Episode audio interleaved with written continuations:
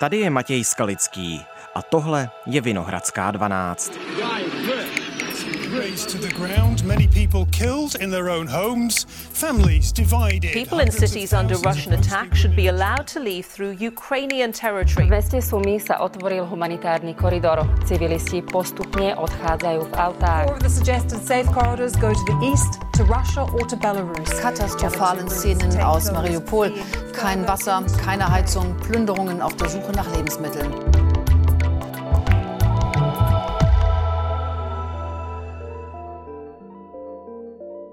Je to už 14 dní, co ruský prezident Vladimir Putin rozhodl o invazi na Ukrajinu a vyslal vojska na její území. Ruští vojáci od té doby obsadili několik měst a dobili jadernou elektrárnu v Černobylu. Ostřelovali taky tu v Záporoží. Já bych si fakt nebyla představila, že někdo může zešílet tak, že začne ostřelovat jadernou elektrárnu. Rusko a Ukrajina se několikrát domluvili na klidu zbraní a vytvoření humanitárních koridorů. Obě strany se ale vzájemně obvinují z porušování dohod. Pro Ukrajinu je navíc nepřijatelné, že ve většině případů Rusko nabízí koridory, které končí v Rusku nebo Bělorusku, z jehož území také směřuje ruský vojenský útok na Ukrajinu. Za katastrofální označil Kijev humanitární situaci v obléhaném přístavním městě Mariupol. Mariupol mírné. Mariupol. Poklidné a pracovité město bez jakékoliv vnitřní zloby. Je obklíčen, blokován, je cíleně vyčerpáván, cíleně mučen. Okupanti úmyslně přerušili komunikace. Záměrně blokují dodávky jídla a dodávky vody. Vypnuli elektřinu. Vyklíčají elektriku. Evakuovat obyvatele se podařilo třeba v Charkově, odkud vlaky odvezly na 600 tisíc lidí. Z Ukrajiny od začátku války utekly už 2 miliony obyvatel. Od Ruska se mezi tím odklání další světové firmy. V poslední době třeba řada fast foodů a luxusních módních značek. Evropská unie chystá další sankce a svět sleduje napjatá mírová vyjednávání.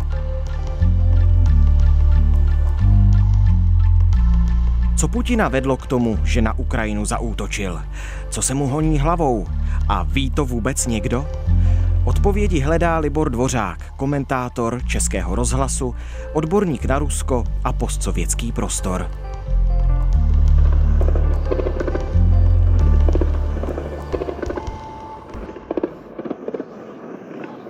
Dnes je čtvrtek, 10. března. Libore, dobrý den. Dobrý den. Čeho chce Putin invazí na Ukrajinu dosáhnout?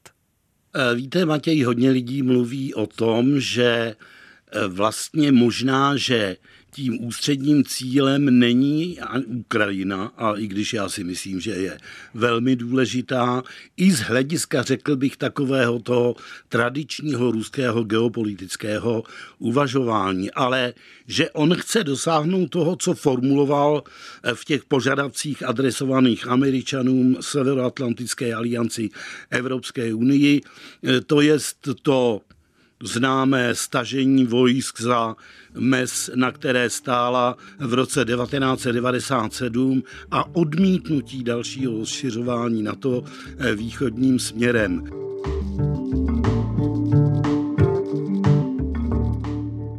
Já si myslím, že on někdy tak eh, dejme tomu v tom roce 2005, poté, co přišel do svého druhého prezidentského období, tak začal najednou čenichat, protože je to člověk eh, bytostně nedůvěřivý, že ti západní partneři, dejme tomu, že to nemyslí s Ruskem úplně dobře, snaží se ty ruské lídry, především Borise Nikolajeviče Jelcina, opít rohlíkem v podobě třeba G8, ale ve skutečnosti, že to Rusko neberou příliš vážně.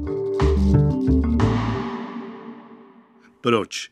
Protože už od toho roku 85 za perestrojky zažili velmi míromilovného a přímo řekl bych měkkého Gorbačova a potom tedy zažili poněkud, řekněme to eufemisticky, dezorientovaného Borise Jelcina. A měli zkrátka dobře dojem, že v Rusko a jeho lídři nepředstavují pro Západ žádné nebezpečí. Zárobotné platy, za nějaké. Tohle se za Putina hmm. samozřejmě změnilo a on, když no, eh, po těch čtyřech, pěti letech pochopil, že může říkat sice můj přítel George a můj přítel Tony a tak dále a tak podobně, tak to je asi tak všechno. On, mnozí tvrdí, že měl vlastně docela značnou ochotu se Západem nějak dohodnout a ale když eh, neviděl dle svého soudu patřičnou střícnost, tak se začal obracet Inzeroval to na bezpečnostní konferenci v roce 2007. Teď jsme si připomněli 15 let od toho projevu. Очевидно, что такое вмешательство отнюдь не способствует вызреванию подлинно демократических государств. No a od té doby už se ta jeho politika jenom přitvrzuje, počínaje rokem 2008 a invazí do Gruzie, následovala Ukrajina, následovalo vojenské angažmá v Sýrii, Zkrátka je to tak, že on opravdu jako by chtěl obnovit sovětský svaz či váhu současného Ruska do podoby někdy z brežněvských časů, ale to není dost dobře možné a on si to prostě neuvědomuje. Kde se vlastně vzala tam mocichtivost jeho? Jak moc daleko v historii, v jeho životě se vlastně musíme vrátit, abychom pochopili to uvažování a jeho přemýšlení? Mm. Až do Drážďan, do Německa, do roku 1989? Mm, to rozhodně, ale možná bychom se měli vrátit ještě dál, až někam do 60. let, do let jeho leningradského dětství, kdy vyrůstal eh, mezi eh, takovou, řekl bych, pouliční a špakáží v těch vyhlášených leningradských dvorech či ulicích, kdy se naučil, že musíš umět držet ránu, ale musíš ji umět také dát.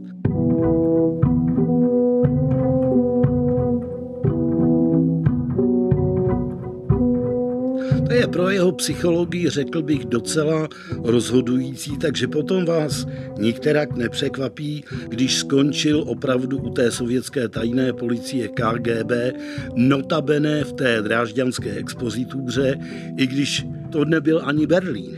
A byla to vlastně expozitura poměrně bezvýznamná. A jak říkám, tedy od toho tvrdého dětství přes tvrdou službu v té drážďanské, tedy pobočce KGB, se zkrátka ten charakter neustále přitvrzoval a přitvrzoval, až dnes už jsou tací a musím s nimi žel bohu souhlasit, kteří označují přímo za monstrum, protože pro nás je to v podstatě neřízená střela ten člověk, politik, který zlikvidoval veškerou relevantní opozici ve své zemi, kolem sebe má jenom kejvaly a zcela evidentně v tuto chvíli vládne a rozhoduje úplně sám, aniž by na něj kdokoliv měl nějaký významnější vliv. Vraťme se ještě do konce 80. let, do toho roku 1989, protože Putin byl na drážďanském velitelství KGB v době, kdy padla berlínská zeď. Eh, jak tato událost na něj zapůsobila? Já myslím, že jí musela velmi otřást, protože pro něj to musel být signál, že se něco opravdu velmi významně mění. So geht es und nichts anderes. Následoval po pádu berlínské zdi eh, další krok a to byl rozpad Varšavské smlouvy, aniž se rozpadlo na to. Varšavská smlouva od dnešního poledne neexistuje. Bylo zdůrazněno, že nejde pouze o konec jedné éry, ale že jde o začátek nové éry. To musela pro něj být těžká rána. Následovala ztráta vlivu v celé střední a východní Evropě, v těch vazalských státech. No a nakonec následoval rok 91, kdy se rozpadl celý sovětský svaz.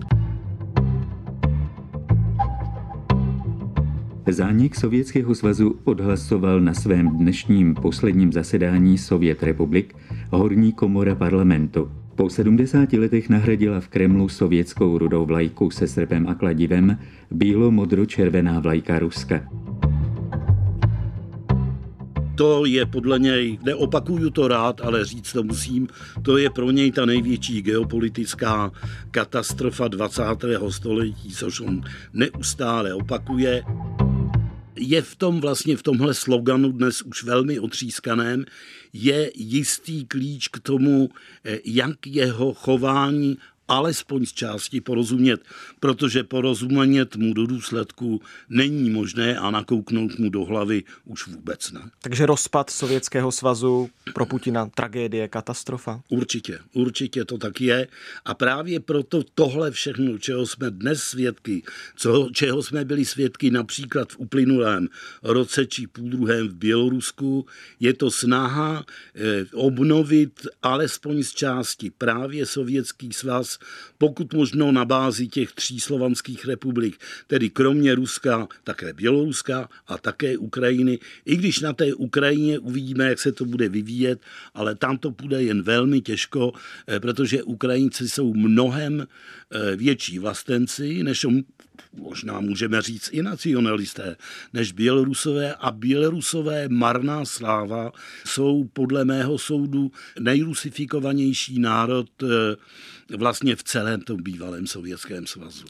A byl také rozpad Sovětského svazu z kraje 90. let tím momentem, který nasměroval právě Putina k tomu, že se chce nebo že se rozhodl chopit moci? Je to docela dobře možné, i když nemůžu ručit za to, že by už tenkrát měl tyhle eh, plány, protože se mluvil o tom, že se původně chtěl se Západem dohodnout, ovšem eh, je otázka na čem a co by on považoval za dohodu. Možná, že to už tehdy bylo tak, jak to inzeruje dnes a jak se o tom teď v posledních dnech a týdnech, ba měsících mluví, že eh, ta snaha prostě zastavit rozšiřování Severoatlantické aliance směrem směrem na východ doslova za každou cenu. No a tou nejčerstvější cenou je právě Ukrajina, která čelí jeho vpádu.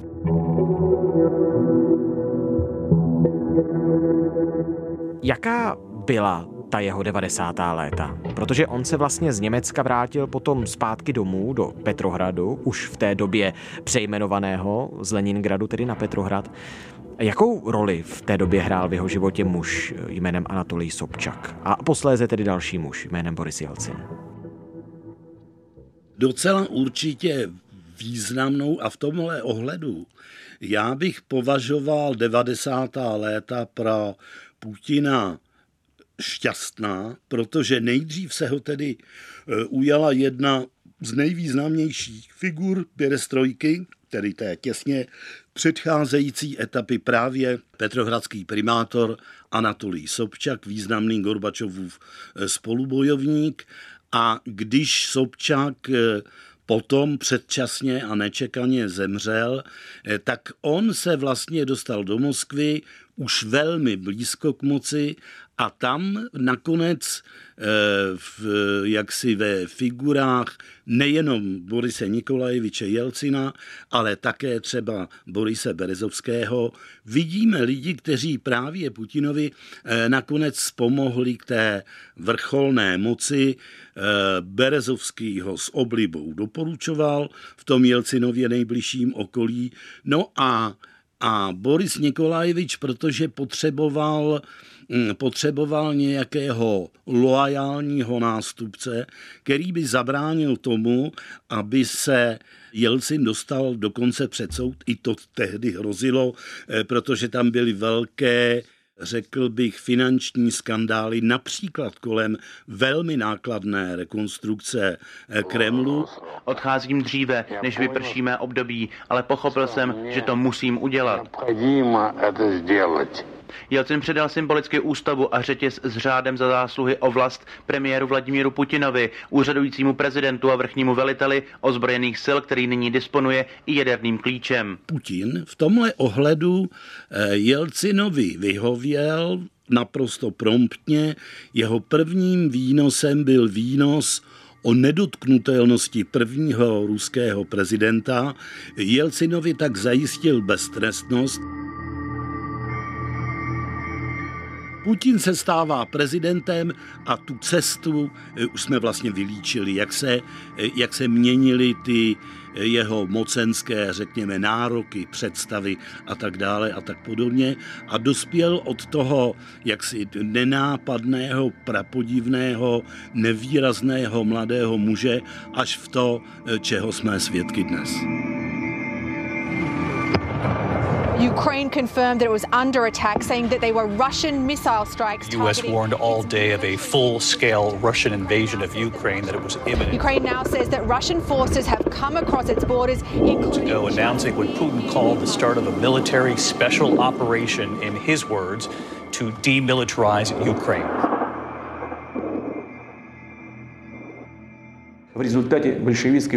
V důsledku bolševické politiky vznikla sovětská Ukrajina,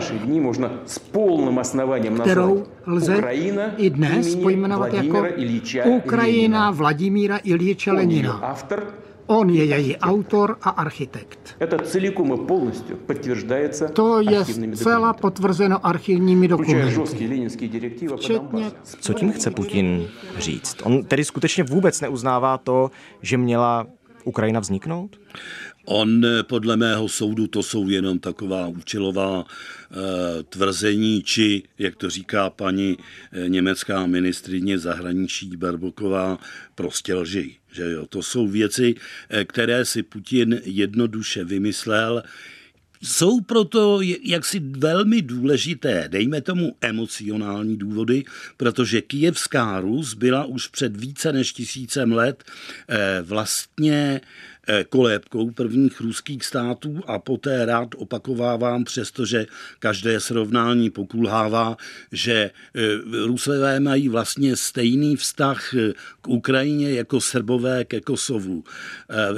Zní to možná trošku primitivně, ale hodně pravdy na tom je a když spochybňuje jaksi státní suverenitu a právo ukrajinské eh, na něco takového, či dokonce na existenci ukrajinského národa, no tak to zase prostě svědčí, protože on by nejradši z toho pro něj jednolitého etnického celku tvořeného Rusy, Bělorusy a Ukrajinci, toho by rád užil právě při mm, renovaci čehosi eh, na způsob nového sovětského svazu. Libore, ty události, které teď sledujeme v Evropě, na východě Ukrajiny, jak daleko mohou zajít? Čeho všeho je Vladimír Putin ještě schopen? Eh, víte, Matěji, tohle se jaksi špatně odhaduje. Všichni jsme byli skoro přesvědčení, že on na tu Ukrajinu nakonec nevpadne. Určitě tedy až do toho pondělního televizního projevu prvního a teď zase jsme stejně přesvědčeni, že nepro, nepřekročí hranice eh, Severoatlantické aliance, ale já bych byl velmi opatrný, protože eh, Putin je zkrátka člověk eh, nepředvídatelný. On sám si na té nepředvídatelnosti velmi zakládá a je to konec konců Eh, jaksi jedna z charakterových vlastností, která v něm bez pochyby už od toho poměrně drsného mládí je a kterou zároveň vypěstoval i v těch tajně policajních službách. Putinovi bude letos 70, to je věk, eh, ve kterém obvykle už lidé bilancují svůj život. Jaký by Vladimír Putin chtěl, aby byl jeho odkaz? Já si myslím, že hlavní v jeho odkazu, tak jak to vidí on, by bylo dovést současné Rusko k té někdejší sovětské velikosti, alespoň z části tedy ten sovětský svaz, o kterém se pořád bavíme, obnovit a stejně tak obnovit eh, vlivovou sféru, dejme tomu tady u nás ve střední a východní Evropě, ale to jsou věci, kterými se někteří ruští politici netajili ani eh, v 90. letech.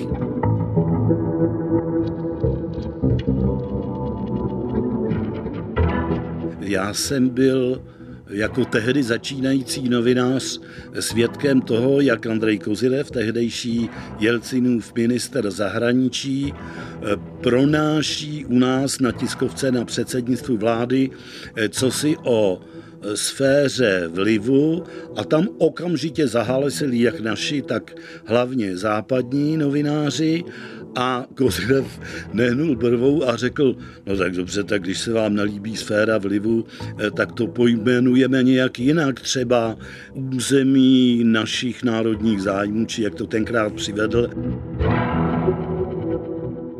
Zkrátka dobře to víte, ať se to jmenuje jak chce, šlo o to, aby Rusko tehdejší, které bylo opravdu na kolenou, tak aby se vrátilo eh, k tomu stavu, dejme tomu ze 70. let, eh, v jakém ho po sobě zanechával Leonid Brežněv, i když ten, pravda, přesně na tyhle ty světovládné choutky nakonec doplatil a vlastně tu zemi oslabil ekonomicky natolik, že Gorbačovovi pořádně ani nezbylo nic jiného, než udělat to, co udělal, protože Sovětskému svazu už na nějaké světovládné choutky nezbývala moc a bylo třeba vyklidit jak Blízký východ, tak dejme tomu Afriku, eh, tak dejme tomu značnou část Asie a tak dále. Ale teď se zdá, že Putin by se rád alespoň na část těchto území, alespoň vlivově, ne přímo státotvorně vrátil. Libore, moc krát díky za váš čas. Naslyšenou.